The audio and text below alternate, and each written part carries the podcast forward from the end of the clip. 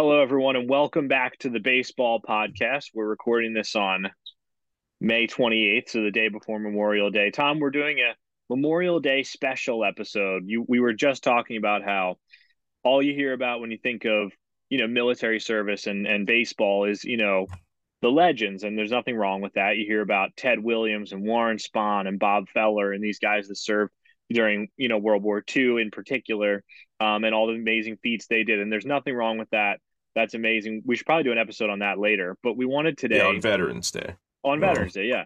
We wanted to take some time today to go over the handful of players, you know, major league players who have died while serving the United States, um, because they're players that, as far as I know, you don't hear about. I had never really heard about any of these guys before I started looking into it. Um, but I think it's important, you know, because yeah, a lot of guys have served, but only I think there are 13 names on here that, you know, pay the ultimate sacrifice. And I think we should take today or Memorial Day when this comes out to, right. to honor them. So that, yeah, so so th- this is more of the the history podcast for today. Although you know it's all baseball related, so fear not. Those of you who like baseball and we're sitting there saying they did a football podcast and now they're doing a history podcast. Don't worry, don't worry. I There's suppose we baseball are to talk about. I suppose so, we are um, branching out a bit, but yes, we're keeping it baseball centric. Don't right. worry. And I well, will say, both, re- we both really love, you know, we both really love history and baseball, and baseball happens to be the sport that I would say has the most, you know, history or like Americana involved in it. So this is a good crossroads of things that we both care about a lot. So it was inevitable, you know. Yeah, that's a that's a good point. That's a good way to put it. Um, and I will say one thing that I thought was interesting while I was researching this. I don't know if you found this, Tom, but um, there was a website called Baseball's Greatest Sacrifice, which was invaluable while I was that. doing this, sure and did.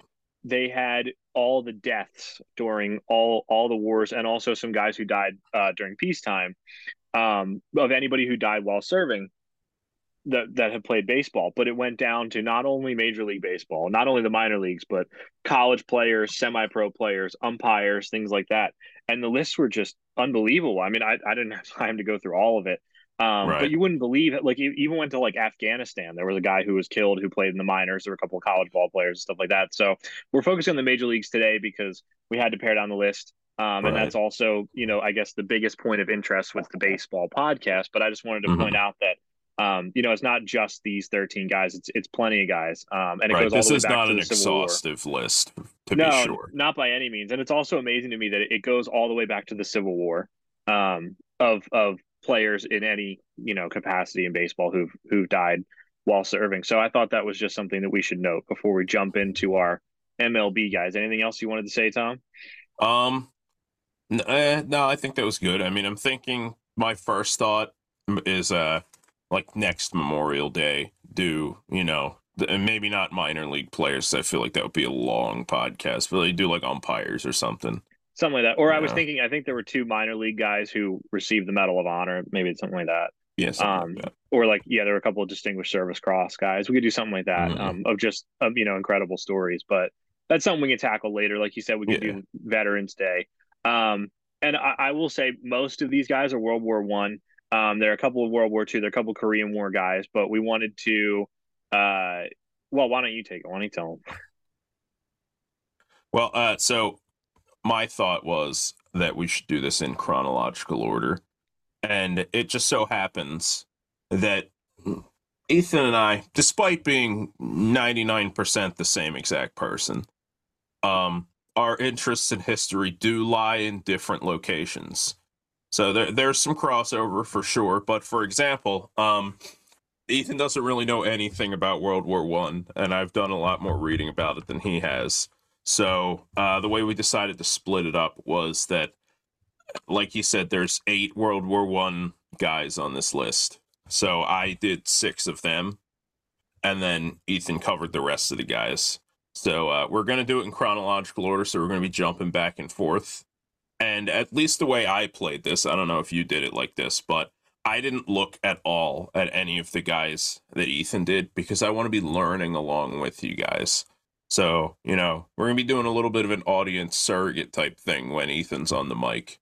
So, yeah. Uh, f- feel free to look at me as sort of the avatar of everything you've ever cared about.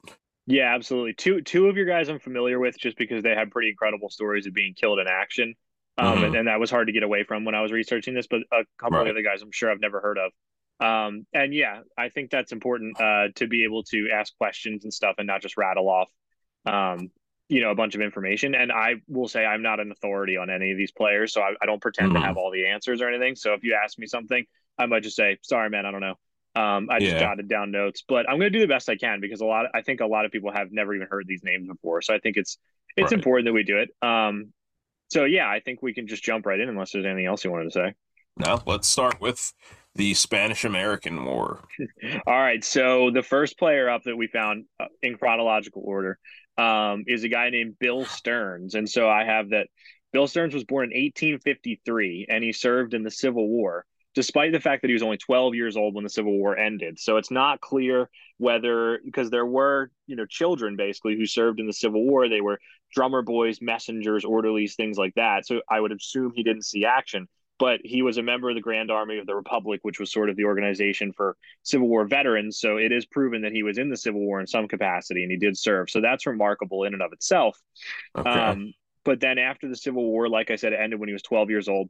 He grew up. He went on to play five big league seasons with the Washington Olympics, slash Nationals slash Blue Legs. I guess they had a lot of name changes, uh, as well as the Hartford Dark Blues. And I really like that there are just a bunch of colors in the names back then. yeah, I guess this is now. such old time baseball It- nomenclature. It is. It is. like but it's still- never like you know well like once you get into like the 10s and the 20s you start to get into like oh let's name it after birds or whatever in like Yeah. the 1800s it's always like you know the the the the Worcestershire uh, orange eyes you know? yeah, It- exactly. there's always a color and it's it's always like dude this is such a mouthful what it's are we really doing old. Yeah.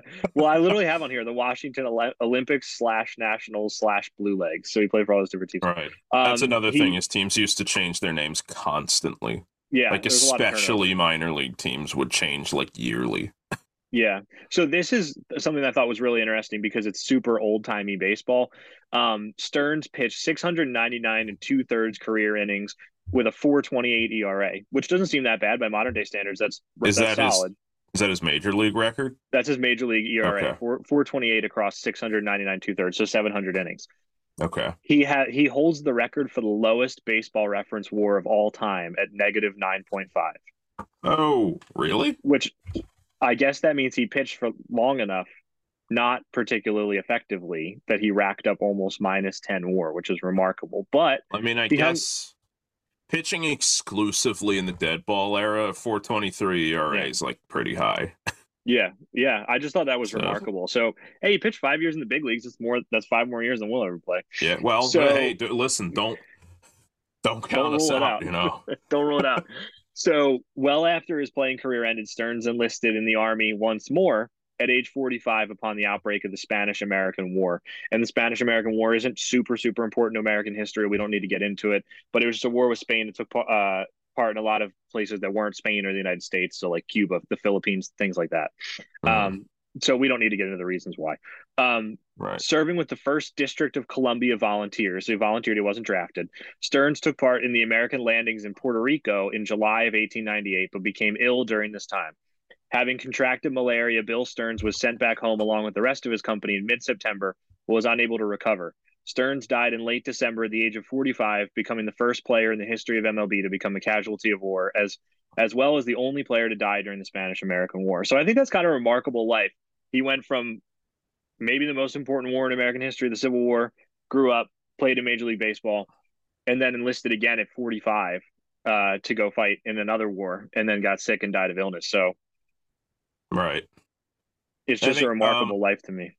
This is this is more of a history thing and less of a baseball thing, but um it is kind of interesting how his career kind of traces from the US arguably at its lowest point. Civil War is probably the lowest point in American history, you know, to uh the Spanish American War is kind of when the United States puts itself back on the map as a world power.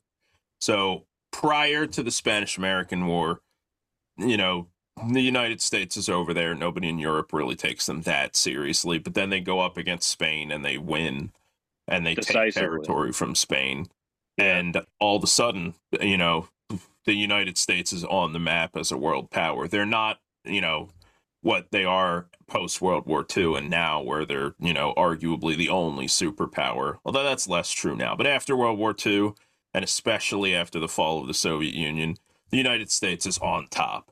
At this point, they're just one of the world powers, but it's, you know, his career sort of tracks the rise of the United States the same way that, you know, eh, I don't know where I was going with the second half of that, but that's just, That's you okay. know, that's something that I thought was cool about that story. Yeah. And I just want to point out, like, how amazing is it that he re-enlisted at 45? Like, it wasn't like he was a young man who got drafted or he got all the pressure of, you know, you're 24 years old, go fight. He was 45. I'm sure he easily could have gotten away with not, and he decided Right. it was the right thing to do, and and he died for it. So, Bill Yeah. Stearns, American hero. Now we're gonna jump into World War One. We don't have to go chronologically by like, oh, this guy was October and this guy was. Yeah, we're not gonna do that. Yeah, so why don't you just give one of your World War One guys, and then I Well, another one. so the first thing I wanted to do was uh, World War One is a conflict that it it's very different for Americans than it is for Europe because in Europe World War One is stuck in their cultural memory. Um, you know they, they make movies about it. It really is something that Europe kind of never got over in terms of like the way that it affected their like national psyche. And for the United States, like a lot of people are just like, oh, well, that was like World War II's, like, you know, that was spring training for World War II. Right. They just look at it like, oh, it's the, mostly the same sides. You know, ooh, the Germans, we fought the Germans and they were monsters. So, you know, it's just World War II part one, which is, you know, there is some truth to that. But, you know, I wanted to go a little bit into World War One, not like super deep, but basically just like the American experience with World War One. So, more or less, uh, we talked about the Spanish American War, and that was one of the first times that the United States really got involved with a European power outside of, you know, the American Revolution and like the War of 1812. For most of American history up to that point, uh, the idea was don't get involved with Europe. You know, that was what George Washington recommended, and they largely didn't do it this is when the United States starts to assert itself as like a colonial power in the Spanish American War. So they go to war with the Spanish, they win, they take some territory. But come 1914, when World War One breaks out, the attitude is still largely do not get involved with Europe. So World War One breaks out, the United States is not allied with any of the powers that are involved in the war, so the US remains neutral. But the difference here is that the United States is culturally closer to the Allied powers, which is Britain, France, uh, later Italy, but not initially, and uh, Russia. So that's called the Triple Entente. And they're particularly the French and the British, the United States, are culturally friendly with these two countries. They're very suspicious of the Germans. I don't think the United States and the Austrian Empire really had much, you know, relations at all. So basically, we are neutral, but U.S. industry and our financial institutions are only dealing with the Allied powers. So if we ever do get involved, it's going to be on the side of the Allied powers because we do not like the Germans. And during this time, you know, we're being fed propaganda from the British and all that type of stuff. So what you know, what the Germans end up having to do is they have to do one of two things they have to either keep the US out of the war or they have to do something to keep the US from being like a meaningful contributor to the war. So, over time, you know, US opinion of Germany worsens and worsens. Uh, this is partially because the Germans were letting their subs sink anything that wasn't flying a Central Powers flag, which meant American ships or ships that had Americans on them. Uh, famously, they sink a uh, I think it's an ocean liner, some sort of you know Yeah, passenger ship called the passenger uh, ship. called the Lusitania, and uh, it later is shown that the Lusitania was carrying war supplies over to Britain, but at the time that wasn't known. And what was known is that there were Americans on board who were killed. So the United States they do not declare war during this time, but you know they come real close. So the U.S. at this point, you know, they don't like the Germans at all. They want the Allied powers to win. They're just not ready to go to war yet. But then the Germans, they see that, you know, the U.S. is very close to getting involved. So they decide to try to head this off. So this guy who is the foreign minister named Alfred Zimmerman sends a telegram to Mexico and he says that if the US joins the allied powers, if Mexico declares war and invades and basically distracts the United States so they can't get involved in Europe, that if the Central Powers win, they will support returning the territory that Mexico lost in the Mexican American War. So uh, I don't know if Texas was one of the. Texas was not. That back. was that was the Texas. It was like New Mexico, Arizona. Well, I mean, I don't know if they were promised Texas, but I know they were promised Oh. everything they lost in the Mexican American War. So, um, what happens is the British intercept this telegram immediately, as Zimmerman expected them to, but he didn't expect them to break the, the cipher so quickly and be able to read it. So the British break the cipher immediately and send it right over to America. And they're like, You see what Germany's trying to pull here, guys? Come on, let's. What do you think? And, you know, th- at this point, this is the last straw. Yeah, isolationism in the United States pretty much just, you know, is washed away. And on April 4th, 1917, so three years into the war, the United States finally gets involved. And uh, the war ends in November 1918. It ends on uh, what is now uh, now Veterans Day, November 11th. So the U.S. only involved in World War One for about a year and a half, and this is 1917. So it takes some time to get our military build up and get it over there and get it involved. So the U.S. is not in World War One for very long. So this is why in the United States, you know, again, there's much less cultural impact from World War One than there is in Europe because the Europeans, it was fought in Europe. It was the bloodiest war they had ever seen up to that point by far. And it, basically entire countries have PTSD from World War One at this point. Right. But um, so the the big surprise here is, like we mentioned, eight of the twelve MLB players who died in World War or who died in these wars uh, died in World War One, and I, Right. you know, it's it's weird because again, we were only in there for about a year and a half. Well, And, I uh, think was- one of the I think one of the things to keep in mind is that as far as I know, and you're you're a lot more knowledgeable in World War One than I did, I am, but I think one of the things that's important to keep in mind is that you know we think about World War and we think about the attack on Pearl Harbor and how the next day lines are out, you know, at recruiting uh, places were uh, you know out the door and everybody was trying to enlist and stuff.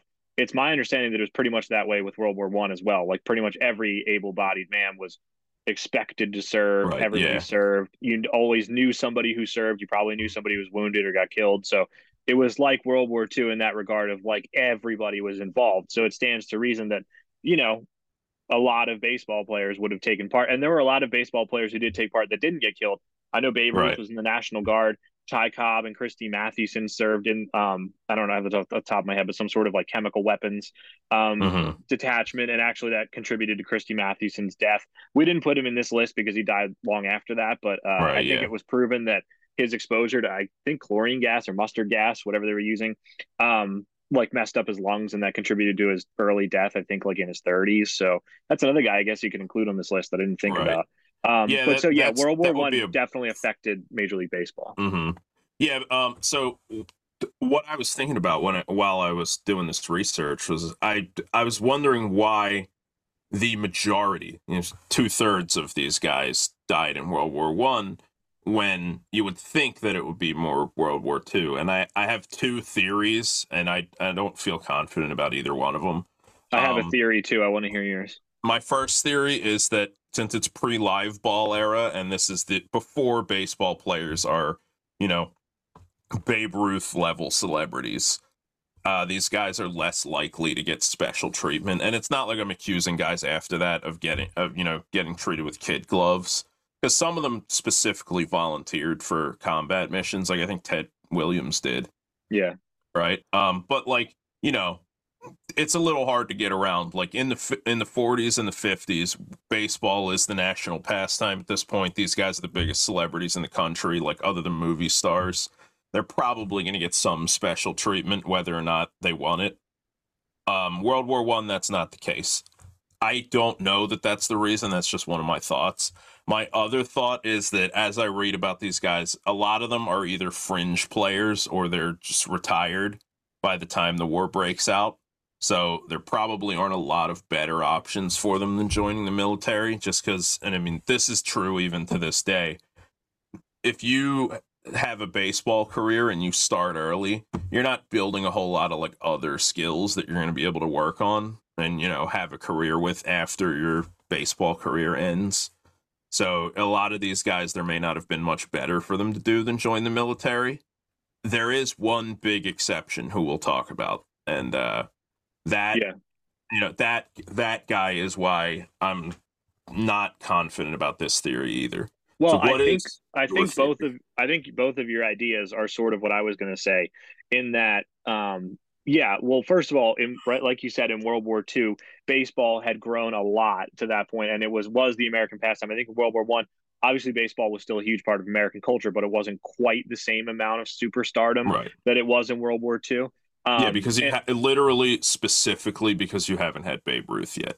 yeah, we exactly, um, or at least he hadn't become Babe Ruth yet. Um, right. Yeah. and and so I think that's part of it. And um, there's a famous quote, and I'm paraphrasing. I don't have it off the top of my head, but Bob Feller, who I think was the first player to enlist after Pearl Harbor. Uh, Hank Greenberg Mhm. had enlisted before Pearl Harbor and then re-enlisted, but um, Bob Feller was the first player. I think December 8th he enlisted in the Navy, and he said something to the effect of, "I didn't want to have a cushy job."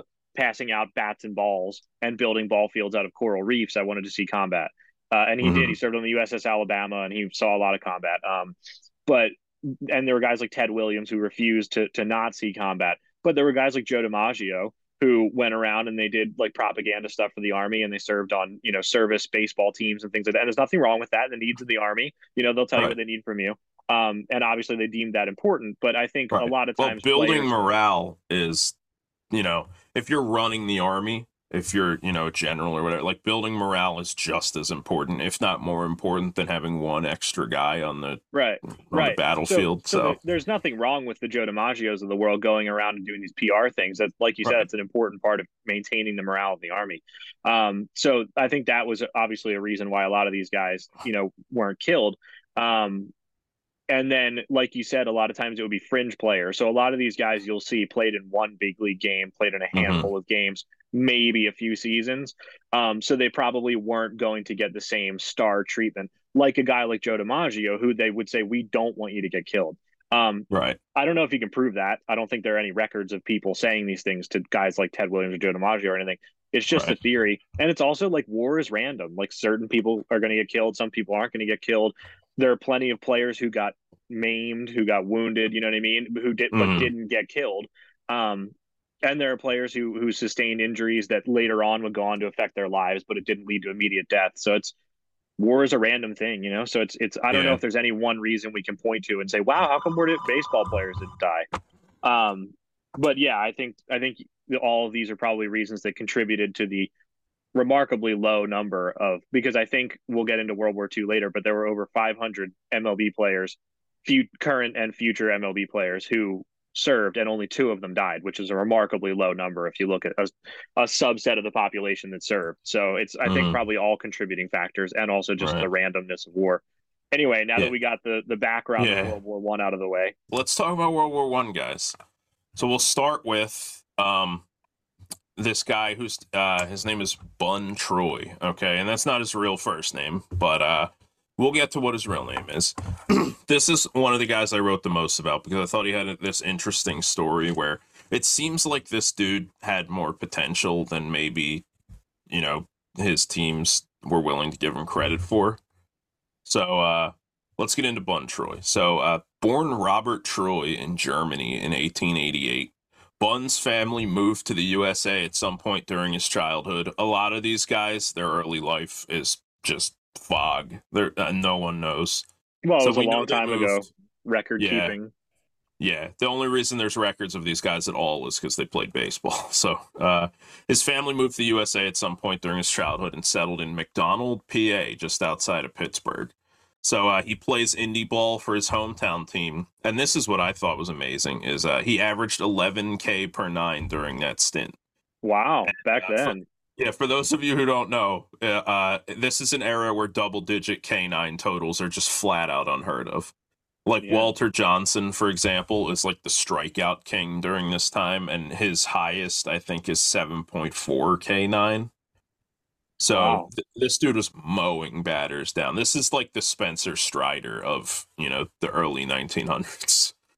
Um, so understandably, this gets the attention of a scout for the Phillies, and he gets added to the Phillies in 1909. Uh, he does not make any appearances for them because it's late in the season. So he ends up going to spring training with them in 1910, and he does not make the team. And the the cited reason is that he has the stuff and he has the curves, but he treats or he acts like an amateur on the field. Which So they didn't like his attitude. that doesn't sound like a great reason to me to get rid of a dude who has that kind of strikeout stuff. So, you know, we we do not see him play Major League Baseball for another 2 years. So, during this time he floats around in the minors. I think he has one good year or he has one like kind of not good year and then he has a career year for the Adrian Lions. another another great minor league team from 1912. So at the end of the minor league seasons, he he impresses enough that the Tigers pick him up, and he makes his only MLB start on September fifteenth, nineteen twelve, where he has the unfortunate uh, designation of having to go up against Walter Johnson. Oh man. So he he matches Johnson for six innings. He holds the Senators scoreless for six innings, but then he comes unraveled in the seventh. And this may have been the attitude problem they were talking about because he immediately blamed the defense for it. Hmm. And it's been a while since you've played baseball, but you know I know from even playing men's league that do there always that guy who every time anything goes wrong, it's everybody else's fault. He could be this guy. We don't know for sure. But uh, his baseball career mostly ends there. I think he plays in the minors for a couple more years. Um, and he ends up enlisting in 1917 when uh, World War One breaks out, and he serves as a sergeant in the 80th American uh, Expeditionary Force Division. So back then, military units had way cooler names, like the American Expeditionary Force, uh, and they were nicknamed the Blue Ridge Division, which is another great name. Yeah. So he serves in the Second Battle of the Somme, not the famous one. That was in 1916, and that was mostly the British. Uh, and San Mihiel, I don't know if I pronounced that right. I apologize to the French. This is sort of like when we talked about the Japanese national team. Uh, the pronunciations, we're going to try. Um, but he suffers a gunshot wound to the chest during the Argonne offensive, which ultimately took his life.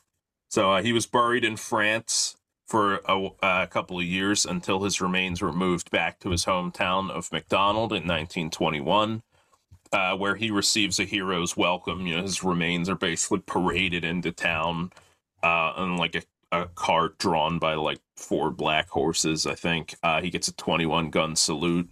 There's a thousand members of his division there to welcome him home and uh, that is where he is buried today. So he's buried in McDonald, Pennsylvania.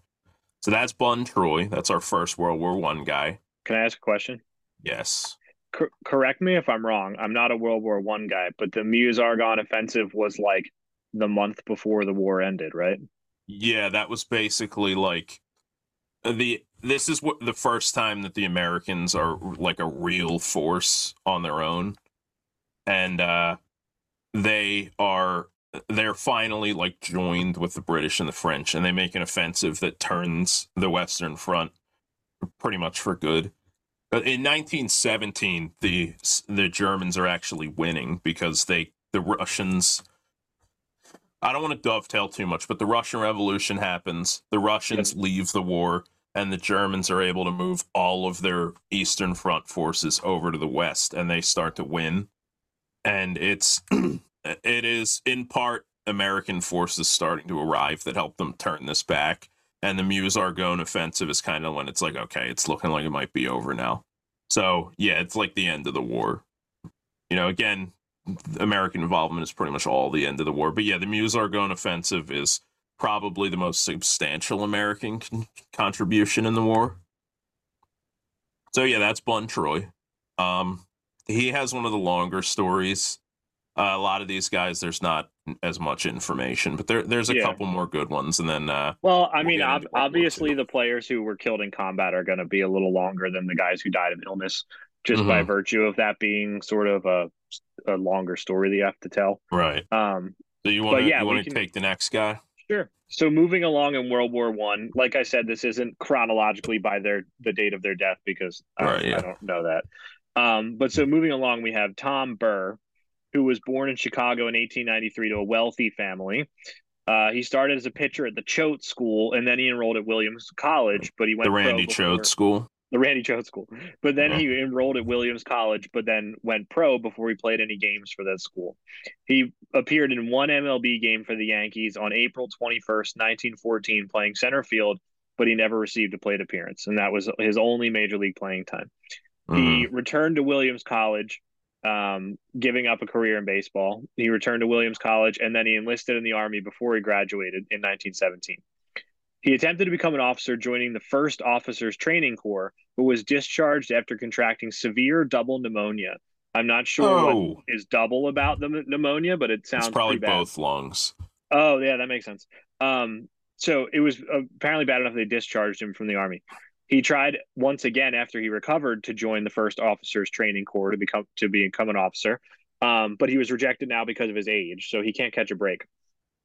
Right? Yeah. This, this dude is just he's he zigs every time he should have zagged. Well, he's You know? he's aching he's aching to serve. So Tom Right. Burr, like I said, he he came from a wealthy family.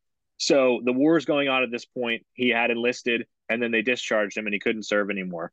So he financed his own trip to France to volunteer as an ambulance driver with the American Field Service before he enlisted in the American Aviation Corps. So he tried to become an officer, was medically discharged, tried again. Now he's rejected because of his age, and he's only 24 at this point. So I'm not sure Right. what that was all about, but I couldn't find any information on why. But so then he decided he was going to pay his own way to France, and he volunteered as an ambulance driver. So he just really he had a heart of service. So good for him. Yeah, So so, th- this dude did like some World War One Rambo stuff where he was like, Exactly. "I'm going out there, whether you want me to or not." Exactly. So then after this happens, he's now in France. Um, he's he finally is able to enlist in the American Aviation Corps. So um airplanes aviation is very very new at this point. I suppose it's Mhm. been about 15 years since the airplane was invented. Um, and it was a big part of world war one reconnaissance. There were a lot of fighter planes things like that. Um, so it was super super new. And obviously when something's really new the technology isn't maybe to where you want it to be. And there were a lot of issues with flying planes. It was a very dangerous occupation to have not like we Mhm. know today where you fly very safely Right. um, so he served as a pilot in the 31st Aero Squadron, and later he served as an instructor at the American Flying School in Issoudun, France. I hope I said that right. yeah. um, Apologies to France again. Yeah. So Mhm. while he was at the American Flying School, he was promoted to the rank of first lieutenant. So he finally became an officer, and he was given orders to report to the front. On October 12th, 1918, so one month before the war ends, a day after, uh, Burr perished in a midair collision with another Nieuport biplane during a training Oof. exercise as both planes were shooting at targets. So I think it was about 4,500 feet. They're both shooting at a stationary target, and they they just they just collide. So both Burr and Lieutenant Kennedy were killed in the crash as both planes fell into the Cazaux Lake. So both pilots, it was a single seat plane. Both pilots were killed, which is obviously unfortunate. Twelve days Mhm. later, so there was flaming wreckage that went down into the lake. Um, they couldn't find much, and then 12 days later, the, one of the fuselages of the plane washed up, which is basically the body of the airplane. Um, Right, yeah. Burr's body was recovered, but Lieutenant Kennedy's never was. Initially, Burr was buried at the American Expeditionary Forces Cemetery number 29 in La Nettus, France. Maybe it's La Nettu, I'm not sure. Again, apologies to France. Yeah, if this were Spanish, I'd be doing a lot better. So he was initially interred in France at American Expeditionary Forces Cemetery number 29, but he was later reinterred at Rose Hill Cemetery and Mausoleum in his hometown of Chicago. Really fast, one of the things I thought was interesting about that was I saw, I kept reading this and I couldn't understand what was going on. It said that Burr and some of the other American graves there were deconsecrated. I don't, I don't really know Uh, what that. Where Like in was- in, in Chicago or in France? No, in, in maybe France. just maybe just because there's nobody buried there anymore. I sup- I suppose so. So they basically were like unblessed, like by the church, which I thought I thought was strange. Um, but anyway, he was reinterred uh, Rose Hill Cemetery Mausoleum in Chicago. And I just think it's worth noting that he died one month before the war ended, as we right. saw earlier with Bun Troy, um, mm-hmm. which I think makes it even sadder to me. So that was Tom Burr. Uh, what a hero, man! He kept trying and trying and trying to serve, and he finally did it. Yeah. it cost him his life, and he was only 24 yeah. when he died, so he was younger than me. Right. Again, World War One Rambo. You know, this yeah. dude was not taking no for an answer. Yeah, absolutely. Absolutely. Like, you don't so, you don't want me to serve, then yeah. I'm gonna go do it on my. I'm gonna go freelance. Yeah, I mean, when we think of the military, we think of you know a lot of guys being killed in action, uh, but he was just as much of a hero, even though he never saw combat, as far as I know. Mm-hmm. So, yeah, I mean, Burke. dude, listen, it's it's weird to say it's the thought that counts, but it kind of is, because you know, again, this dude was told no, and he was like, I I reject that. So it is, it is. Well, there's a there's a saying in in the military called the tooth to tail ratio, and basically the thinking of it is your tooth is you know the teeth of your forces you have on the front doing the shooting basically, and then right. the tail is the back part of your army that you have doing logistics work, supplies, things like that. And I, I don't remember off the top of my head, but I think it's a five to one ratio or ten to one ratio or something like that. Of mm-hmm. you basically need a massive, massive amount of people in the back with the gear doing the things to be able to have the smaller amount of people do the actual fighting. So just right. because somebody doesn't see combat doesn't mean they weren't an integral part of the American war machine, which I think mm. is mm-hmm. worth noting. Do you want to move on to our next World War One guy? Yeah. So the next guy we're going to look at is a guy named Larry Chappell. Okay. uh, Larry Chappell's born in McClusky, Illinois, and uh, he played again. This is another guy where his his early life more or less just doesn't exist anymore. It's just lost to history. But uh, he plays in several seasons of minor league ball, kind of bounce around before he gets picked up by the White Sox in 1913. So uh, in 1913, he appears in 60 games. He's not like the world's best hitter, but you know he appears in 60 games. So he he he must have been doing something they liked, uh, because he ends up being traded to the Indians, and he is uh, the biggest bonus player to be traded for the Indians. I'm not like super clear on how the, the system worked back then, but I think the idea is that like back then teams would just purchase contracts from each other because players basically were just a commodity. Mm-hmm. So uh, I believe he cost eighteen thousand dollars, which is a lot of money back then. A king and, ransom uh, back then, yeah. Yeah, and uh, the player that he is part of the deal for is a little guy named Shoeless Joe Jackson. Wow. So he gets traded for Shoeless Joe. Um, gets sent to the Indians. He only appears in three games for the Indians before he is purchased by the Braves, where he plays his final two seasons. And this, unfortunately, is with limited success. Again, a lot of these guys are, are a little fringy.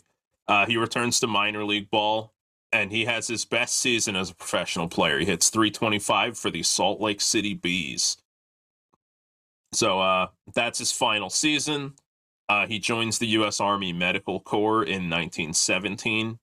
But uh, unfortunately, one of the biggest pandemics of all time, the Spanish flu, uh, strikes Larry Chappell. He contracts Spanish flu working for the medical corps and he dies soon afterwards. So um, that is uh, unfortunate. You know, again, a lot of these guys are going to die of disease. Disease is the biggest killer in almost every war. It, it's a little known thing, but you know, especially in World War One, uh, because Spanish flu was right there afterwards and concurrently. But uh, he is buried currently in Jerseyville, Illinois. So that's Larry Chappell.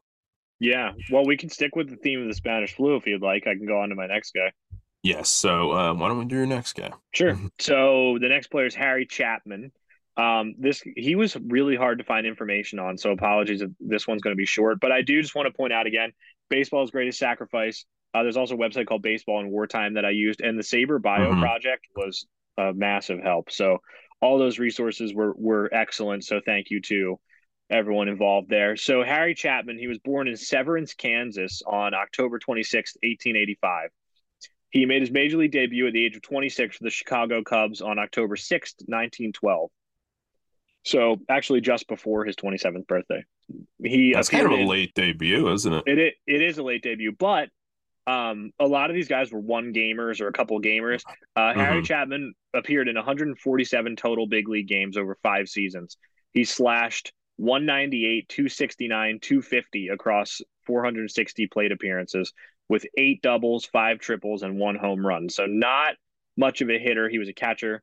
Um, right. Not much of a hitter, but he was a big leaguer for a couple of seasons. Yeah. Well, back um, then, I mean, this is even still true nowadays, but especially back then, catchers were just not expected to hit. No, no. Like no. it just wasn't part of their job description, which is what made dudes like Mickey Cochrane so, you know, so notable. Yeah, Bill Dickey, those kind of guys. Yeah, Yogi guys yeah. who were catchers and also hit were an incredible rarity yeah. back then. So that's probably why he stuck lo- around as long as he did. Yeah, Yogi Berra, by the way, another guy who was wounded in World yeah. War II. Um, mm-hmm. He served at D-Day. So anyway, back to Harry Chapman. His career ended in 1917, and he entered the Army later that year. I couldn't find what he did in the Army or what unit he was with um, which is unfortunate. But he right. died five days before his 33rd birthday on October 21st, 1918. So, again, just before the end of the war, a couple of weeks, um, at State Hospital number three in Nevada, Missouri, from influenza induced pneumonia. And, like you said, the Spanish flu was going around. That's what it was. He's mm-hmm. buried at McPherson Cemetery in McPherson, Kansas. So, that's all I could find on Harry Chapman. Um, like you said, it's a shame he died in the in the United States. He just died from illness. Um, right. Which, yeah, like you said, is is a definitely something that happens a lot in wartime, and it's it's a very new phenomenon that we don't have a lot of people dying from disease uh, in wartime, yeah. but also just in the world at large. Like I think malaria is the largest killer of human beings of all time, right? Something like that. Um, I mean, I don't know for a fact, but th- that's a believable fact. Yeah, yeah. Like people used to just die of illness all the time, and it's probably over the past less than 100 years that it's become manageable. Um, right. And part so, of the yeah. reason why this is rare in war now is it's literally because like most of your casualties in war would come from people dying from disease. And you know, armies figured out like, oh, well if we do better sanitation, if we have better medical treatment for these guys, then, you know, these guys aren't just going to die waiting for battles to yeah. start. They're not going to yeah. die from minor injuries as much and and, uh, and like like trips aren't as gruel like because like up until the invention of like I guess trains, but mostly like cars and airplanes. Like you just had to walk everywhere yeah. to get somewhere and like yeah, wear yourself out. Them. Now, now you don't have that issue. And I think mm-hmm. like one of the huge innovations of the Civil War was canned food, like processed preserved food, because mm-hmm. you could you could basically feed an army on the move kind of indefinitely. Whereas before that, you had to sort of live off the land and, and right like forage for food and and so in the civil war you could sort of send anybody anywhere and bring food with them um, mm-hmm. so yeah there are a lot of things that we take for granted now that were huge killers throughout human history and illness right. is one of them so yeah, yeah. Uh, that's going to be a theme yeah well why don't you so, move on to your next guy i'm i'm done with world war one so you finish yeah out. so the next guy i have this guy uh, this might be the one that i think is that as a baseball fan the saddest this guy's name is ralph sharman and uh, he was born in cleveland ohio and he begins his minor league career at the age of 20 with the Portsmouth Cobblers. Again, another guy we don't know anything about him until he starts Fan- playing professional fantastic baseball. Fantastic name, by the way, the Cobblers. the Portsmouth Cobblers. Yeah. Was this um, guy Jewish, by the way? I would. That does sound like a Jewish name, Sharman. I'm gonna um, look it up. I, I, I think I remember hearing that. Go ahead. Throw him on Team Israel. Probably yeah. not, but maybe maybe if things had gone differently, because he hits 397 with five home runs in 393 at bats for the Cobblers, which five home runs in uh I don't have the year he started, but this is again this is the dead ball era. More than one home run is impressive. So um this dude, as you might expect, you know, he's a great hitter. He rises quickly through the minors. I think he has one year where he kind of falls down on the job, but he bounces back pretty quickly. Uh, so he gets signed by the Philadelphia A's in 1917. And he plays 13 games for them, batting 327. And by all indications, it really seems like this dude has a bright future. Uh, I believe he's 23 when he uh, is signed. And again, this dude bats high 300s. You know, he has a lot of power for the time. You know, this dude looks like he's going to be a great player, but unfortunately, 1917 happens to be the year that World War One becomes a thing for the United States. Um, so he enlists in the United States Army. I believe he was uh, an artilleryman, which uh, World War One is the first war with modern artillery. So that this is when this is the first war where the United States, in particular, is really taking artillery seriously as like a war winner. So he, he gets into a pretty important branch, but uh, unfortunately, he drowns in the Alabama River during his training. So um, that is the end of both his life and you know what really looked like a promising career. Uh, he was 23 when he died, so again, really young guy, and he is buried in Cincinnati. So that's Ralph Sharman. He's kind of the biggest, in my opinion, what could have been story here because Yeah. he really seems like he was a great hitter.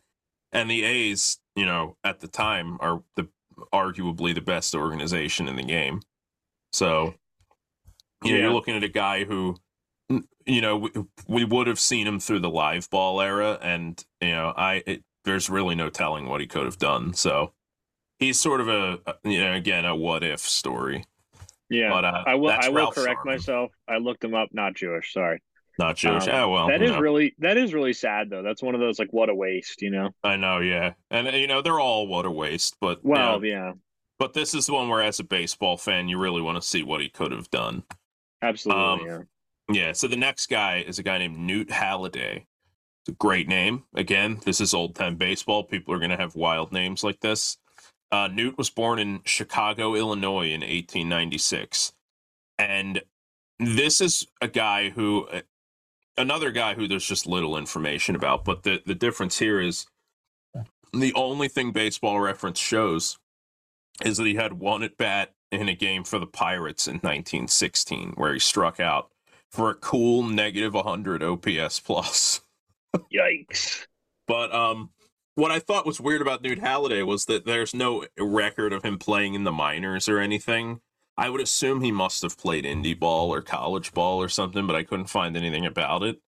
So as far as we know, he only had one at bat for the Pirates. Again, he struck out, and um, yeah, uh, what I wrote here was it appears to be lost to history how much potential he may have had, and he never had the chance to find that out himself, as he enlisted in the U.S. Navy in 1917.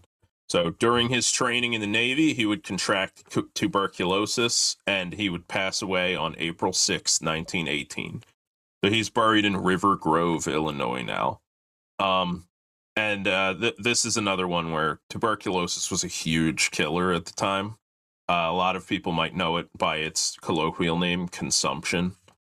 Um, if you ever read anything by Edgar Allan Poe, he talks about it all the time because he knew a lot of people who died from tuberculosis, and everybody did at the time. So it's another story of you know a guy who just it arguably was just born at the wrong time. Spanish flu, tuberculosis, all these things are just going around, and you know there's a lot of a lot of people are not going to make it because of tuberculosis. So that's Newt Halliday.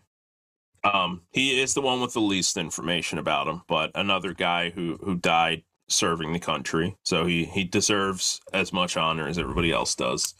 The next guy is my favorite of these guys. This guy's name is Eddie Grant, who uh, some of you may have heard of. He's probably the best known of these World War One guys. Uh, Eddie Grant was born in 1883 in Franklin, Massachusetts, and he got his first taste of baseball playing for his college team at Harvard University, where he si- he simultaneously pursued and graduated with a law degree in 1909. Now it says he got his undergrad in 05 and then his law degree in 09. And the reason that I think it, it took more time is because he made his MLB debut in 1905. So I'm guessing he was kind of juggling those two things. Um, he's another guy with a connection to a Hall of Famer because he made his debut as an emergency replacement for a guy named Nap Lajoie or Nap Lahoy, depending on how you want to pronounce it. Um, right. he was uh, suffering from a spike wound. So Nap Lahoy got spiked, and uh, the dye in his sock seeped into the wound and infected the wound so badly that he had to show up to games in a wheelchair because he couldn't walk anymore. Oh, whoa. So at what this an old point, he time. A, baseball injury too. I know this is uh, evidently why. When players wear wore stockings, they had to have the white sock and then the colored one over it, so that he that is there was a Oh. rule for that. Interesting. Um, so he only played 65 games, and Eddie Grant was brought in to be his backup. And he became known as Harvard Eddie, uh, which is because he went to Harvard. And uh, he was known that I like this. This is my favorite Eddie Grant fact. He was known for refusing to say "I got it" for a pop up because it was grammatically incorrect, and he would instead say "I have it." I love that. That's such grammar nerd stuff. That's like something my mom would do. I know, yeah. Like that's my favorite Now- Eddie now- Grant fact. I'm thinking about it. couldn't he say I've got it? Um, he could, but but maybe maybe got it is not grammatically correct. I mean, people were Also- big sticklers back then. I really like it's not like it's like, oh, Getty or Harvard Eddie, you know, that English teacher. Like he's a lawyer. You know what I mean? yeah, He's just being a nerd. yeah. Th- this guy was like arguably the biggest nerd in baseball history. Oh, that's So- hilarious. So he has his law degree. He will not say I got it because it's grammatically incorrect. He says I have it instead. And you know what? You can't give him a hard time about it because evidently he was reputed as an excellent fielder and a good base stealer. And he so would he go on to frequently had it. Yes, that's true. Yeah, he would frequently have cause to say, I have it. Uh, he would go on to serve as the starting third baseman for the Reds and the Phillies for four seasons. Um, and at the time, you know, this is kind of an arcane thing to mention, but at the time, your third baseman was almost always basically just like, oh, this guy is a shortstop, but we have another guy who's a little bit better than him. So uh, he plays more like a shortstop, essentially. He's not a great bat, but he's a great fielder and he's fast. So th- that's Eddie Grant's skill set. Um, later in his career, uh, he the fact that he doesn't hit that well starts to kind of set in, and he becomes more of a utility man for his last two or three seasons. Um, after retiring in 1915, our boy Harvard Eddie opened his own law practice. so this dude's a Renaissance man Yeah, he's a very accomplished individual. and uh, he works there, you know, being a lawyer until World War One uh, begins for the United States again in 1917, and he is one of the earliest men to enlist in the war. So he ultimately, uh, I think, he finishes with the rank of captain, and uh, his most famous story, and this is unfortunately the end of his story as well. Um, he his unit loses all of the officers who are superior to him. So he takes command of the whole unit. And he commands them during their search for the famous lost battalion in the argonne forest short version of what the lost battalion is. They are a american battalion that advances too far into german lines and ends up getting surrounded and they become kind of this like you know it's not really a lost cause story because at, in the end about half of them i think maybe a third do make it out. But they get surrounded and they basically are under siege from the germans for like six days and the americans are doing everything they can to try to get these guys supplies to try to get them more ammunition all that type of stuff and it's just not working out so they did eventually uh, get rescued after six days uh, but only about a third of them made it out. I think uh I think it was about 450 men and like 150 of them died. Another 150, 160 surrendered and then the last 150 did make it out. But uh unfortunately during the search for the lost battalion, uh Grant's unit comes under fire from German artillery and he is killed by an exploding shell in the Argonne forest. So uh, he is buried in Lorraine, France at the Meuse Argonne American Cemetery. So uh, thus ends the story of Eddie Grant, real a true Renaissance man. Yeah. Har- Harvard Eddie would not say I got it, and went out like a champ. So And another guy who died right before the end of the war, right? yeah, I mean, pretty much all of these guys die right before the end of the war Yeah. again because the American involvement comes right before the end of the war. But Yeah, uh, the true. last guy I have, the last guy I have, this is our final World War One name, is a guy named Harry Glenn. And uh, Harry Glenn is born in 1890 in Shelburn, Indiana. And yet again, I mean, broken record here, but we don't really know anything about him until he begins his minor league career in 1910. And he is a lefty hitting catcher. So uh, he he plays for five years in the minors, and uh, he he performs well enough that in 1915 the Cardinals uh, bring him up to serve as a backup catcher for them. So in this role, he only gets 16 at bats. He gets five hits, so he bats 313. you know, he acquits himself well. He did okay, you know, for what they, they brought him up to do. But uh, unfortunately, he would not return to the majors after that year. He played a couple of more mi- minor league seasons before enlisting in the U.S. Army Signal Corps in 1918, where he settled in as an aviation mechanic. But uh, unfortunately, during his service, uh, he contracted a cold, which eventually intensified into pneumonia. And that took his life in October of that year. So, another guy who just right before the, the finish line. And he is buried in, I'm going to try, Terre Haute, Indiana. Oh, Terre Haute, yeah. You got Terre it. Haute. There you go. So, um, yeah, that's Harry Glenn. Um, you know, a little bit less than than Eddie Grant. Eddie Grant is the biggest story of these World War One guys, but you know, no less no less respectable uh, a career of service. So that Absolutely. ends World War One, and uh, now we're going to get into some stuff that you know is things that are more in the American, you know, cultural. Well, that, well, there memory. is one more guy before we move on to World War II, There's one more guy. Uh, this one's interesting. His name is Marvin Goodwin, although his SABR bio is listed under Marv Goodwin. So if you're looking him up, right. he's on baseball references, Marv Goodwin. Marvin Goodwin. Marvin Goodwin is a great like sitcom character name. I feel like you know way. that guy's smart. You know what I mean? Like Marvin yeah. Goodwin. Yeah. He's, he's, he wears glasses. You know what I mean? He's really smart. I He'll, believe you it. Know, you could pay him to take the test for you. Sort of an All Eddie right. Grant type. You know? Yeah. Yeah. We're making all these things up, by the way. I have no idea about Marvin Goodwin's intelligence. Right. Yeah. So, Marvin Goodwin, he was born on January 16th, 1891, in Gordonsville, Virginia. Growing up, he made a name for himself with a blazing fastball and an excellent spitball. And he was actually one of 17 players who was allowed to use the spitter after MLB grandfathered them in after their ban on the spitball. Mm-hmm. So that's interesting. I, I always thought it was a lot more players than that, but it's only 17 players that were allowed to keep, continue using it throughout their career, and he was one of them. So okay. good. So Goodwin pitched in 102 career games, starting 40 of them. He compiled a 330 ERA across 447 and a third innings for a 91 ERA plus. So decent, nothing special, but he was decent. Yeah. He in he enlisted in the U.S. Army Air Corps in December 1917 and he and he trained as a pilot in San Antonio and served as an instructor throughout World War One. So he didn't see combat, but he, he was a, a flying instructor during World War One. He made right, it through World War One. Tail guy, you know. Yeah, he he made it through World War One unscathed. He returned to MLB for the 1920 the 1919 through the 1922 season. So he saw he saw action all this. So he played in MLB before World War One. Then he enlisted. Then after World War One, he went back to it.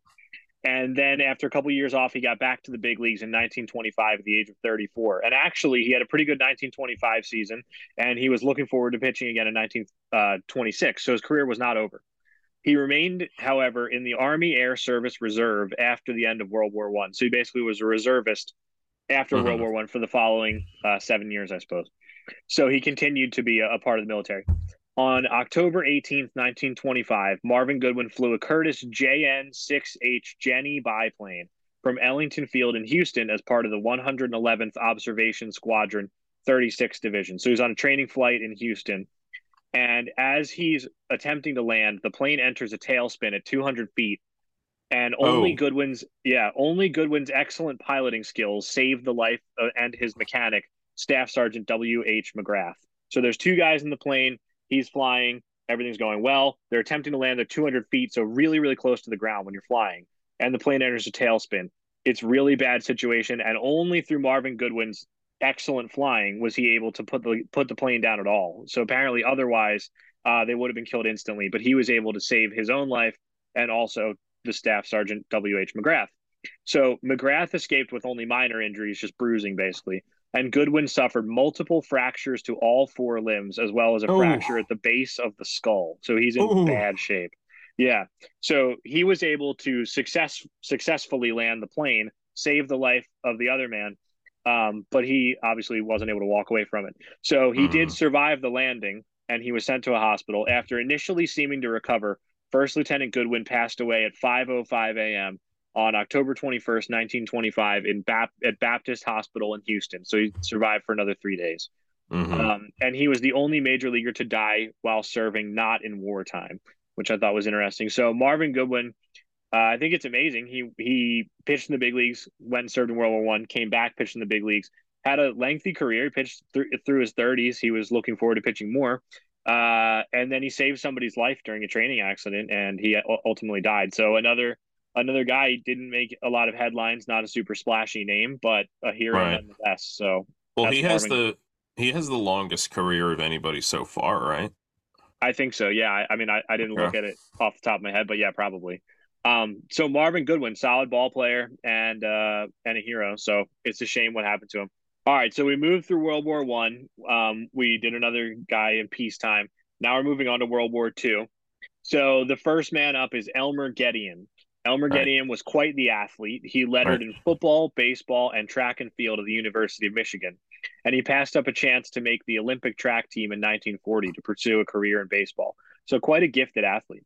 Uh, he okay, also yeah. was the nephew of a guy named Joe Gedeon who played in Major League Baseball in his own right, and he was part of a gambling scandal uh, where I don't know if he was mm-hmm. accused of fixing games or he just was betting on games that he was a part of, but he got like blacklisted from Major League Baseball.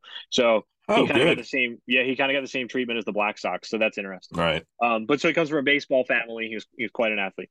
So at 22 years old, Gedeon played in five games for the 1939 Washington Senators collecting five hits across 15 at bats. So 333 batting average, only 15 at bats though. Unfortunately, his big Still. his big yeah. Unfortunately, his big league career would be a short one, as he spent the 1940 season in the minors before being drafted into the Army in January 1941. So I thought that was interesting. He was drafted prior to U- the U.S. involvement in World War II. Um, so he i guess was sort of just stuck in the military once world war ii happened so mm-hmm. not to say he didn't want to be there or anything i don't know that but i just thought it was interesting that he was involved even before they got into the war so elmer gedeon oh this one's going to be a little bit longer one by the way he's a super interesting guy hope that's all right that's okay yeah. so elmer gedeon trained as a navigator in twin engine bombers uh, when his life changed on august 9th 1942 uh, the B 25 Mitchell, which, which was a medium bomber that he was flying in, crashed into a swamp immediately after takeoff. So, literally, right into the swamp. Right. Um, and it, it immediately killed two crew members and injured the others. Gedeon sustained three broken ribs as well as burns to his back, hands, face, and legs, but oh. managed oh. to crawl his way to safety. So he's in a crash. He's in bad shape. He broke some ribs. He suffered severe burns all over his body, and he gets out of the burning wreckage and he crawls his way to safety. Quite an ordeal. However, after making his way out, Gedeon went back into the burning wreckage to rescue Corporal John R. Barrett, who had broken his back and two legs in the crash. So Gedeon's in bad shape, and he goes back in to save somebody else. He does save this guy's life, Corporal John R. Barrett, and he su- he he suffers burns because of this. So ultimately, First Lieutenant Gedeon needed three months in the hospital to recover from his injuries, requiring skin grafts to heal his burns. So he's in bad shape. Right. Yeah, um, this guy's this, not doing good at this point in time. Yeah. So this wasn't uh, these injuries weren't due to being uh, in combat with the enemy, so he wasn't eligible for the normal valor awards that you would expect, like you know the Medal of Honor the Distinguished Service right. Cross, even even a Purple Heart. But he was awarded the Soldier's Medal in honor of his heroic actions that day, which I've come to realize is is sort of uh, like the next best thing that you can get, basically that isn't uh, because of combat. So that's that's interesting. Right. It's so sort of like the non-combat Medal of Honor. Right, I guess so, yeah. yeah. So Gedeon believed that fortune would smile upon him for the rest of his military service, telling his cousin, I had my accident. It's going to be good flying from now on. Uh, he probably shouldn't have said that, huh? Yeah, he probably shouldn't well. have. Unfortunately, he wouldn't be so lucky after seeing combat. On April 20th, 1944, now Captain Elmer Gedeon took off from England in a B 26 Marauder, another medium bomber, in a bombing run over northern France. So, this is in the lead up to D Day, heavy bombing campaigns um, over occupied France. So, the bomber right. group came under heavy anti aircraft fire at night with Gedeon's plane being struck below the cockpit after dropping their payload. So that's that's bad news. The plane's right. co-pilot was able to bail out with his clothes on fire. He was able to jump out and pull the ripcord. But Captain Gedeon and five others perished in the crash. So they died in France, um, but they were able to carry out their mission. So Captain Elmer Gedeon was initially laid to rest alongside British British service members in a small cemetery in Saint Paul, France, but was later yeah. reinterred at Arlington National Cemetery. Gedeon was awarded the Soldier's Medal earlier for his training accident and the Air Medal for valor, as well as a Purple Heart for his wounds inflicted by the enemy. Gedeon and Harry O'Neill were the only two MLB players out of more than 500 that served during World War II to be killed during the war. So what a hero! Uh, Yeah. He already has one heroic instance. He saved somebody's life, and then he goes on to be killed in combat, which is which is a shame. And I forget Right. exactly how old he was when he died, but I I think he was like 25. So this Um, is probably the most decorated guy we're talking about today, right? Uh, probably. I didn't think to look look it up, but probably yeah. He- Um, He seems like he's got the strongest case right now. Let's Yeah. put it that way. It you know? sounds like it, yeah. Um, so moving on, so we're on to the to the other player who died during World War II, Harry O'Neill. He's actually a local guy to us. Uh, he's a Philadelphia native. Harry. O'Neill. Harry O'Neill had quite a distinguished collegiate career, leading Gettysburg College to league championships in baseball, football, and basketball. So another three sport athlete. After Mhm. school, O'Neill signed with the Philadelphia Athletics, appearing in one game as a catcher during the 1939 season, failing to record a plate appearance. That would prove to be his only big league contest as O'Neill bounced around from minor league baseball to semi pro football and basketball in the following years. So he ends up deciding not to pursue a career in baseball, tries other sports, bounces around. And then in 1942, Harry O'Neill enlists in the United States Marines, serving as a first lieutenant in Weapons Company, 25th Marine Regiment, 4th Marine Division. He shipped out to the Pacific, seeing combat on both Saipan and Tinian, which were part of MacArthur's island hopping campaign. Um, and I Yeah, those are both any- islands in the Pacific Ocean. For those of you Yeah. who don't know, so really otherwise quick- not remarkable, but you yeah, know, yeah. yeah. So really quick, just to explain that, because I realize we might be confusing people. Uh, Right. Basically, during World War II, in Europe, it's a pretty simple process. There's a lot of land in Europe that the Germans have taken over. You're attempting to get it back, basically, in very broad strokes. You're just trying to beat the enemy and, you know, get everything back to normal. It's a very the- traditional type of war over Right. there. It's a land war. Right. In the Pacific theater, it's not as simple because it's mostly ocean in the South Pacific. There was fighting in India and, things like that, um, China, Yeah, but Burma. but yeah. right, right, in China and things like that. But as far as the United States is concerned, it was pretty much all in the ocean. So obviously the Navy had a heavy involvement, but uh, M- Douglas MacArthur, who was in overall command of the Pacific Theater, was of the impression that we should work our way up to the islands of Japan, which is in the north of the in the Pacific. And so he basically started in Australia and said, "We're going to move our way up, taking island by island, establishing airfields there." And then we'll use our naval power to move upwards, and we'll keep establishing air bases on every island so that we can bomb the, the next island and keep moving our way up. Eventually, we'll be in range of the uh, Japanese mainland, which was which worked. And basically, the last one Mhm. they needed to get was Okinawa, enabled to be able to land B twenty nine super fortresses, which were like the greatest bomber of the day. Uh, and then they could take off from Okinawa and bomb Japan. So it did work. It forced Japan's capitulation. Um, and they ultimately were able to use that to drop the atomic bomb on Japan and win the war. But one of the things um, that's important to note is during World War II, the fighting in the Pacific was really, really intense compared to the uh, the European theater in North Africa and things like that. Obviously, I wouldn't want to be in combat in either of them, but the Pacific was brutal. The Japanese were basically just a brutal opponent, and they would torture prisoners of war. They would rape and kill civil- the civilian population of these islands. Um, and they they they were sort of I'm speaking in, in generalities here, but for the most part, they were fanatical and they weren't going to surrender. Right. So when you got onto these Pacific Islands, you had to fight for every single yard, and you essentially had to kill pretty much every defender because they weren't willing to be captured. There were exceptions Right. to that, but for the most part, you're gonna have to kill everyone. And there were things like you know they would get wounded, and then when an American or an allied, uh, you know, medic would go to try and help them, they would explode a grenade, things like that. Um, so there were a lot of dangers that you might not have to deal with in the European theater that you would have to deal with in the Well, Pacific. another so it was- is Yeah, that ahead. uh, you know, like everybody knows about D-Day. You know, the amphibious landings at the time are the the most difficult thing to do. World War One is the first time where it's even possible, and every single island mission, every single battle, and during this island campaign, you have to do a D-Day. And Yeah. depending on how well garrisoned the island is, if it's somewhere like Iwo Jima or Okinawa, it's going to be absolutely just a bloodbath. Yeah, And I believe Tinian was one of the ones that was also well garrisoned. So he's Yeah. seeing combat in absolutely ruthless theaters. Yeah, Tinian and Saipan are both absolute slugfests, and so Harry Harry O'Neill is an officer, um, and so he's in. A, I actually I didn't find out, but he's in a leadership position basically. Um, of weapons company, and so he's seeing heavy combat. So he's jumping from island to island, and he's moving forward with the American forces. So he ships out to the Pacific. He sees combat on both Saipan and Tinian, enduring a shrapnel wound to the shoulder in the latter engagement on June 16th, 1944. So on Tinian, he's wounded by the enemy.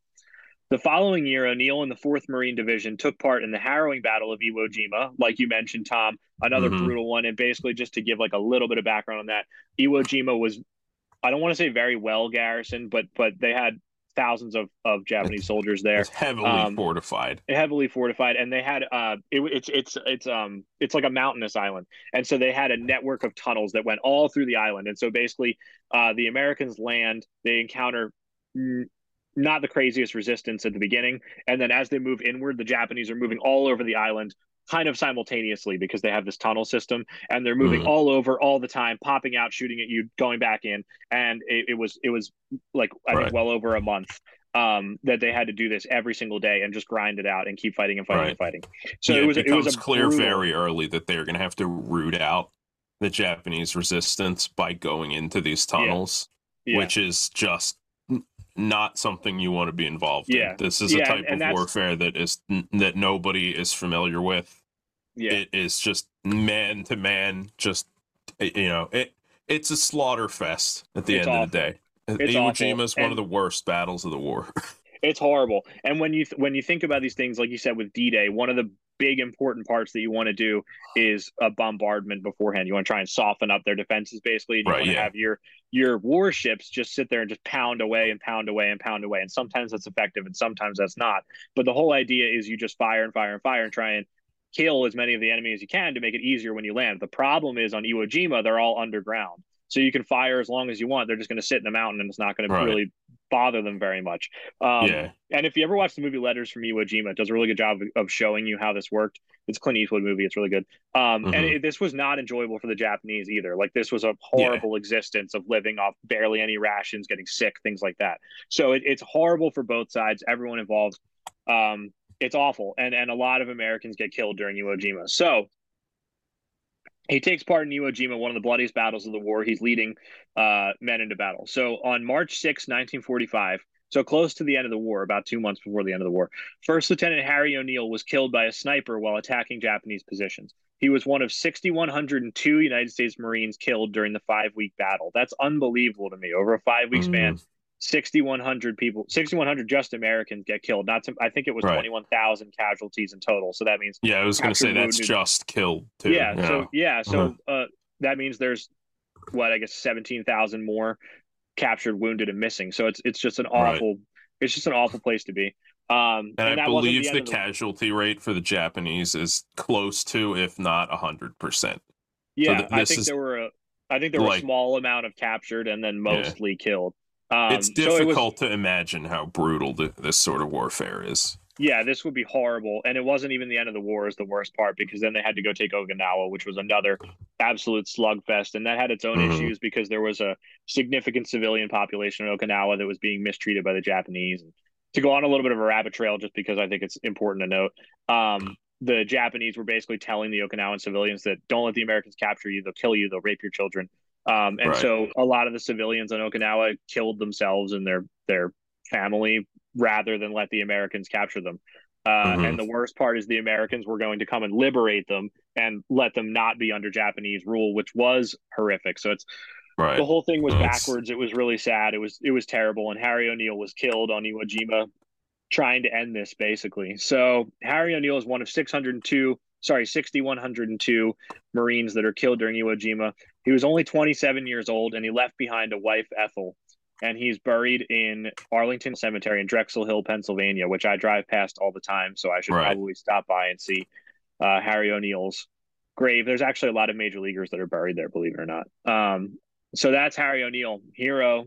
I don't know what else to say. It's yeah, um, yeah. It, it it it turns into a little bit of a downer to talk about stuff like this because you know like uh, like we've said multiple times now like especially like pacific theater warfare like if you talk about it and you don't think about it you can kind of get through it but if you talk about it and you start thinking about what you're saying all of a sudden it turns into like oh man like geez. it, uh, it, it is sad, but I think it's important to note because it's well, it is, yeah. These are things that people had to do to basically let us live the lives that we do that in basically right. luxury. You know what I mean? Nobody shot at me. I don't think anybody ever will shoot at me. I've never had to shoot at someone else.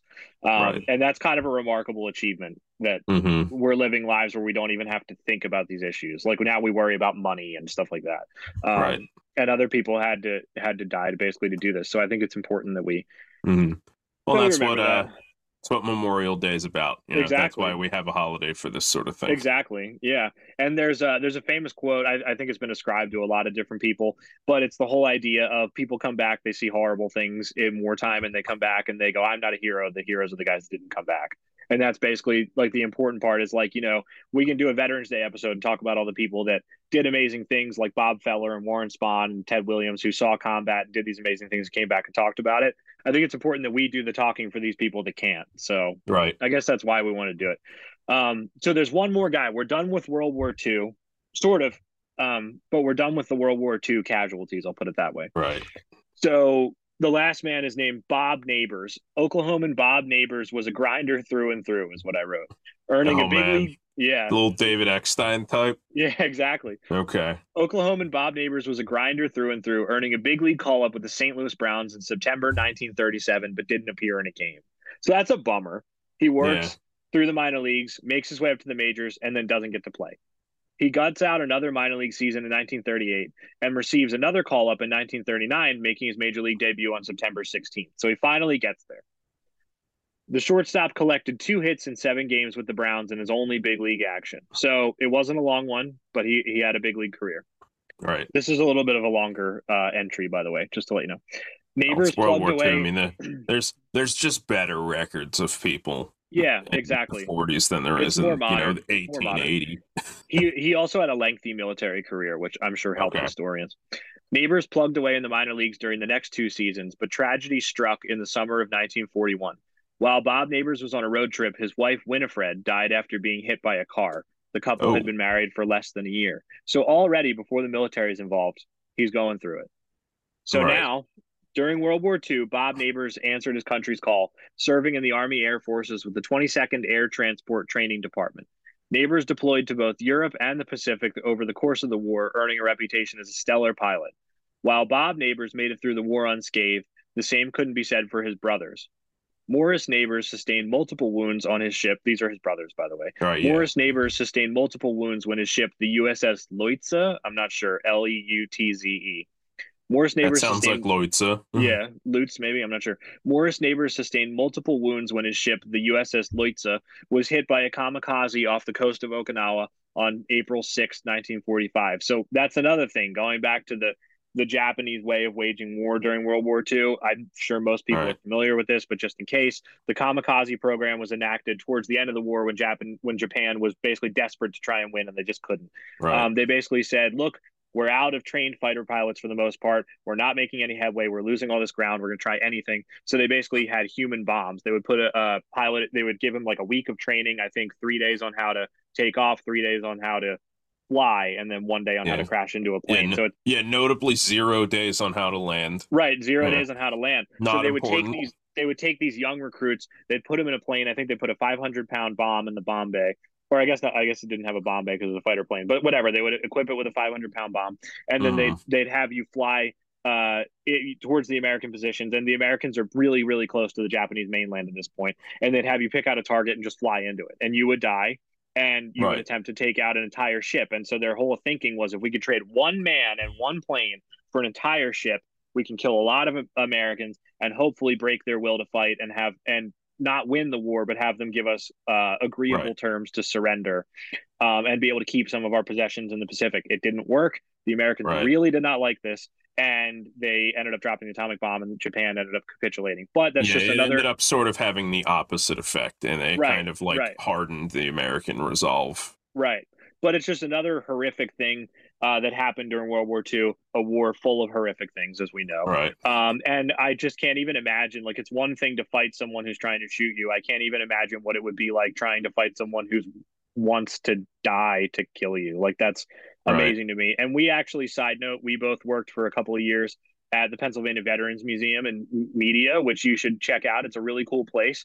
Um, yeah. I think they're open Friday through Sunday. Uh, that sounds 12 right. 12 to 5. So you should go check it out if you can. It's underneath the Trader Joe's. But one of the mm. guys there, uh, I think he's the chairman of the board. His name's Ed Buffman and he was a World War II. Actually, I think he's still alive, as far as I know. I think he's 96, yeah, 97 at this point. Yeah, the, uh, spry, really spry. Ed Buffman was always out doing things, so good on him. Yeah. Ed Buffman served on the USS Missouri, as we know from Ed's teachings, the ship that won the war, uh, right. which is the ship that President Truman signed the surrender documents from Japan on, and it was right. the ship that they ended the war on.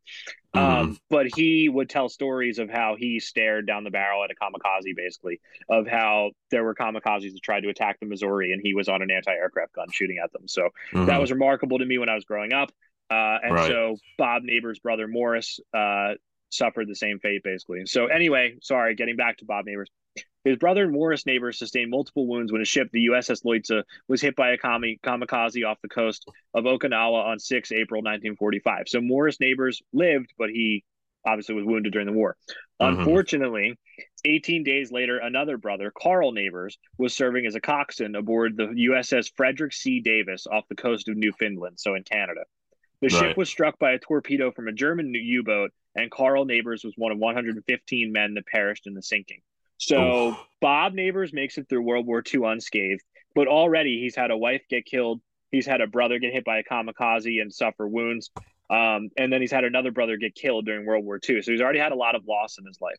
Mm-hmm. So after the Second World War ends, Bob Neighbors opted to remain in the military rather than continue to pursue a, a career in baseball. After a decade of service, Major Bob Neighbors saw combat in the Korean War while serving with the 13th Bomb Squadron of the 3rd Bombardment Wing.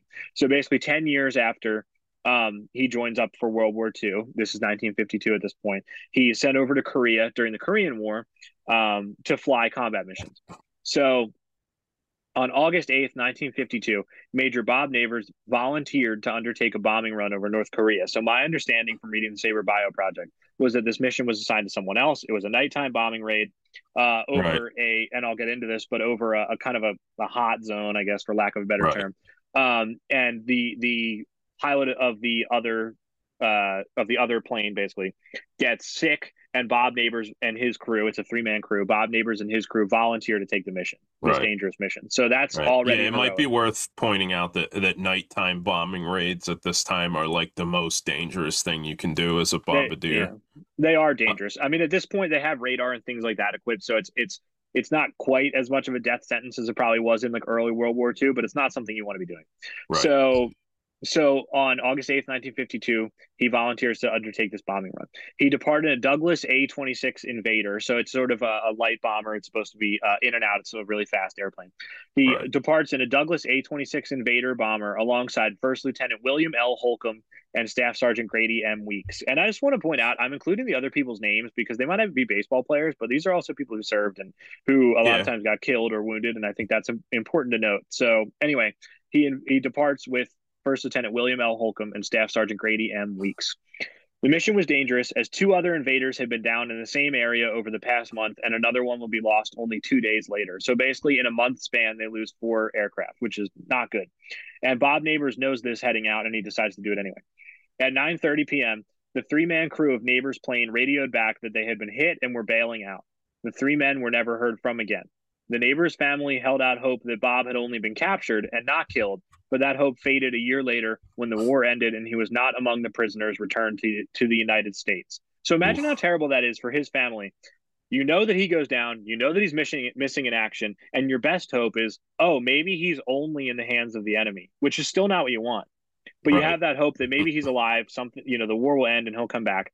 And then in uh, 1953 the war ends and they send back all they repatriate all their prisoners and bob neighbors isn't among them. And now you know that he's dead. That's got to be right. that's got to be horrible. So yeah we like not... to imagine i mean you see like the you know the images from the end of world war ii that you know it's this this big celebration but yeah, it, it, it is important to remember that the end of a war is not a big celebration for everybody. Forever, so yeah. this this family, you know, unfortunately, the end of the war is when they find out for certain that you know that their relative is gone now. So right, right, they have to so keep the, that in the, mind as well. the story's not quite over. but they they find out that Bob Neighbors is in fact dead. Mm-hmm. Bob Neighbors left behind his second wife, Kathleen, and their young son, Cameron. Kathleen Neighbors remarried Lieutenant Colonel Ed Fells, who adopted his son Cameron, and Cameron Fells went on to serve in the Air Force himself, just like his father. So I thought that was interesting. And I read okay. somewhere that at a Memorial Day ceremony somewhere, uh, Bud Selig was the commissioner at the time, and he placed a wreath at the tomb of the unknown soldier, basically to honor all the MLB players who have been killed.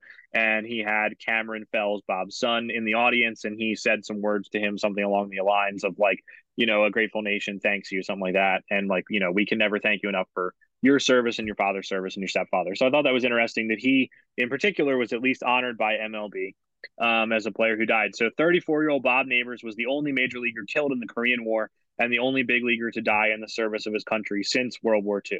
So, thus ends our list of players who have been killed. Obviously, serving in the military and playing in Major League Baseball is an incredibly rare thing now. Now that we have an all volunteer army, people don't get mm-hmm. drafted. Mm. And also, now that athletes are at such a high level that you basically have to be training your entire life to make it to that point, you can't really do two things.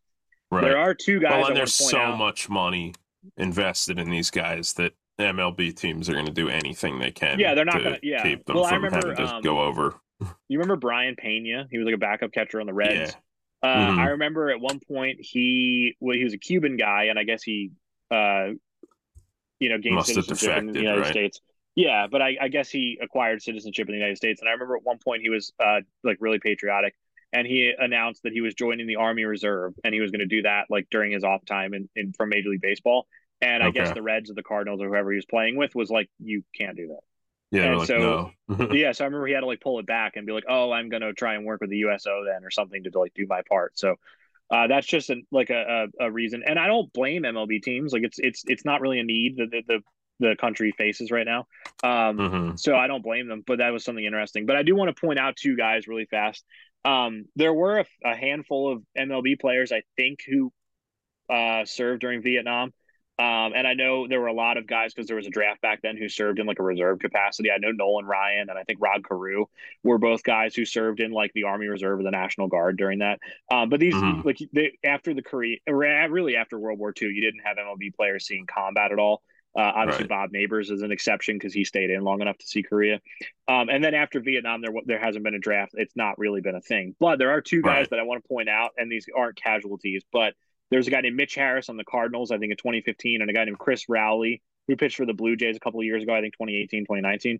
Uh, and Rowley went to West Point and then he served in the Army. And then Harris was a an Annapolis guy. He went to the Naval Academy and then he served aboard an aircraft carrier. And they both uh, later went on after their big league or after their military career to play in the big leagues. And there's one more guy named Noah Song who was a Rule Five pick of the Phillies this past year. He was another Annapolis guy. He graduated. He was a, a, a an avi- a naval aviator. I think he's like 23, 24 years old. And he mm-hmm. now has been put on like inactive duty, basically. He's like a reservist. Um, and he's like with the Phillies now, he's technically a major leaguer because he's on the major league injured list. And at some right. point, he could be another guy who, if the Phillies deem so, he could become a major leaguer who has now served. So that would be three guys recently. But um, okay. Yeah, I think the days of major leaguers seeing combat is probably over. Uh, there might be an exception right. here and there, but I'm glad to say that as far as I can tell, I think this list will be done, which is right. good. Yeah, I mean the the only way you would ever see it is if some like cataclysmic war broke out. Right. And you know, that's one there's no good way to predict something like that and two, no. it's not the sort of thing that you want to talk about. You know, no, you don't no. want to be or like, I guess, I how guess do you Pat... think World War Three is going to start, yeah. Ethan? I guess so. the Pat Tillman thing could happen, where somebody could have a career and then decide to go into the military and, and maybe right. die that way. But uh, yeah, like you said, these aren't really things that we should keep talking about. Um, right. So Plus, you just, know, uh, our time does draw to a close. Yeah, this is already going to be a long episode. Um, yes, but it's, it's worth any, being long. It's totally worth being long. Are there any uh, last thoughts that you have on any of this or any of the, the players or anything? I mean, I think I think we uh, we were more than willing to you know to branch off for a little bit to talk about you know things that we thought needed to be brought up. So I think you know I think we've covered most of what, and you know, I think we've covered everything I would want to cover.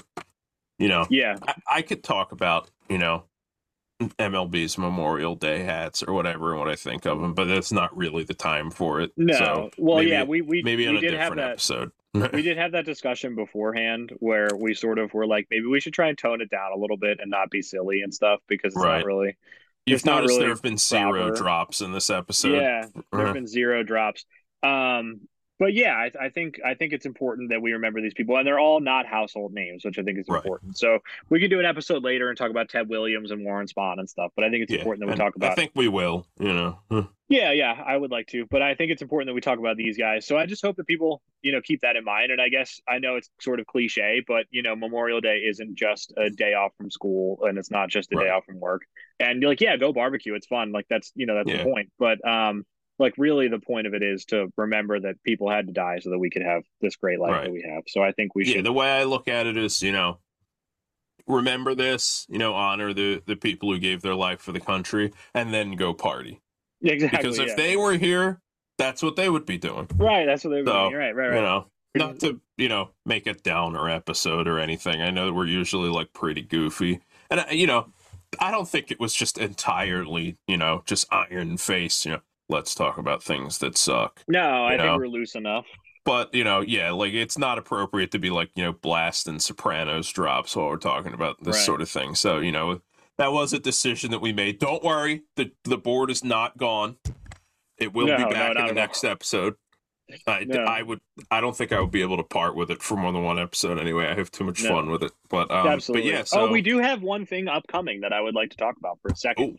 Ooh, I know we got to okay. get out of here. Um, but I just want to say, we I reached out. Uh, as everybody knows, we're big Australian baseball league fans, Yes. and I love the Australian baseball league. I've loved watching it over the past few years. I think it's growing. I think it's great, and baseball in Australia is better Right. for it. However, and we love seeing what Australia was able to do in the World Baseball Classic. Yes, Australia. Let's They not had overlook historic it. run.